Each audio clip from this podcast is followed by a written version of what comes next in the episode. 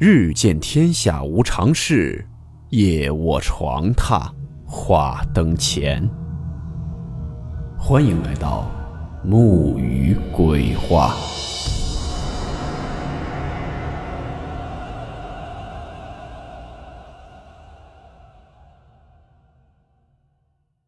今天这个故事讲述的是小时候的一些民间的习俗传说。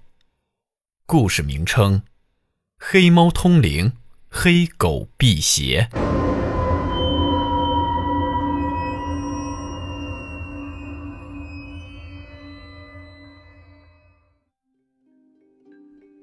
猫和狗都是农村家里常养的动物，一般养狗是为了看家，养猫是为了捉老鼠。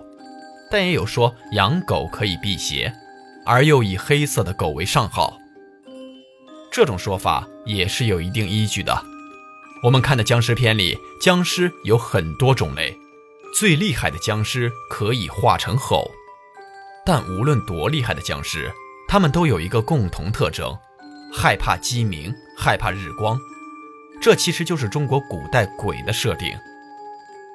我们看到电视剧里演的糯米、黑狗血、桃木剑可以对付僵尸，因为僵尸和鬼一样。都属于极阴的东西，要降服他们，必须要用阳气重的东西。而糯米、黑狗血和桃木都是属于极阳之物。为什么这么说呢？咱也不刨根问底，就捡知道的说。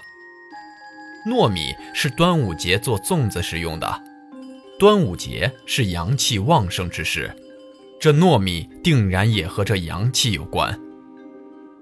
关于黑狗血。古代就有狗血屠门的习俗。另外，传说有一种妖怪名叫鬼车，本来十个脑袋，结果被狗咬掉一个，剩下了九个，从此就特别害怕狗。总之，狗也有辟邪的功能，但为什么是黑狗，这就不知道了。古书《玄书记》中记载，桃树是第一个接受太阳光照的地方，它不阳刚，谁阳刚呢？所以说，糯米、黑狗血、桃木剑可以对付僵尸和其他鬼怪，也是成立的。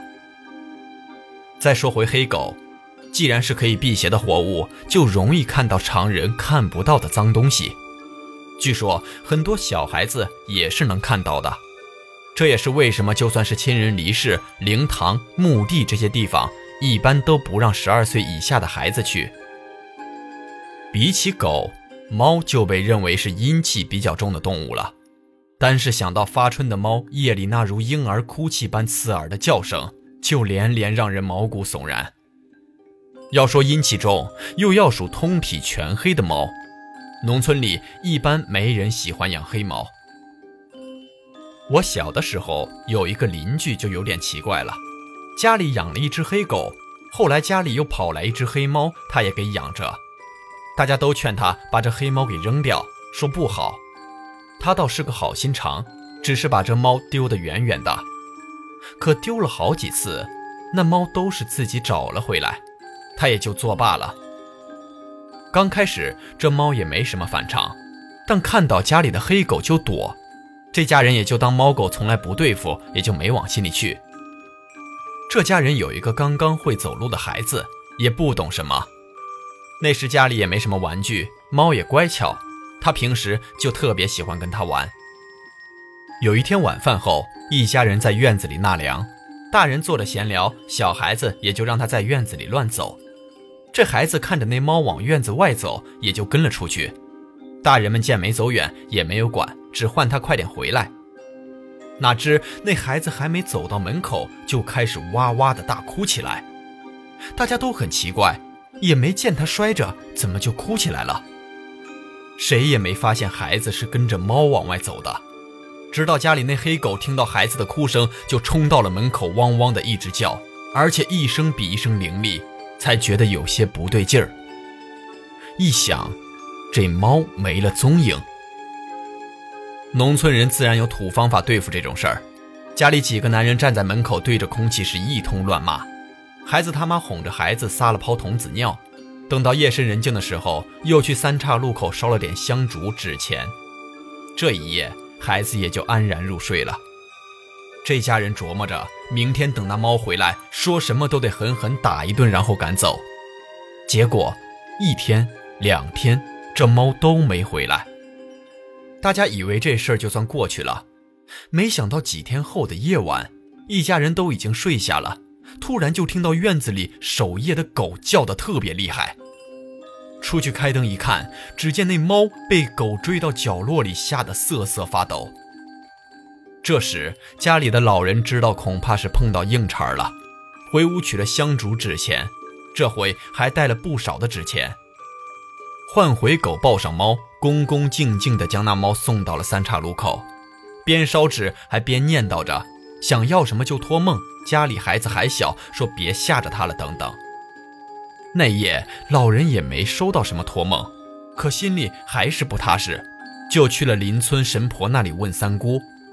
这问三姑，就是问问自己已经离世的亲人在阴间过得好不好。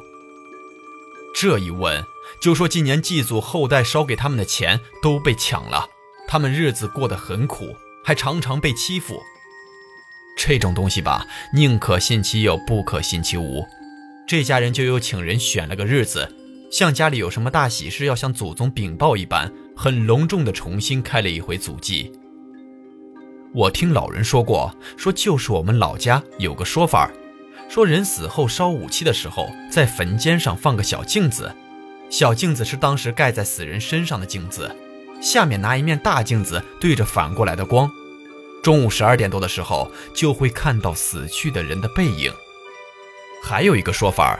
就是十五的时候，取一盆先人的坟头土，让家里未长成的小孩子把两只脚放进装有坟头土的盆子里，然后灵婆说一些咒语类的，就可以把先人叫上来附身在这个孩子身上了。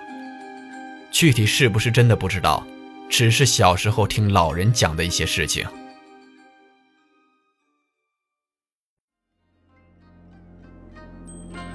好了。我们今天的故事到此结束，祝您好梦，我们明晚见。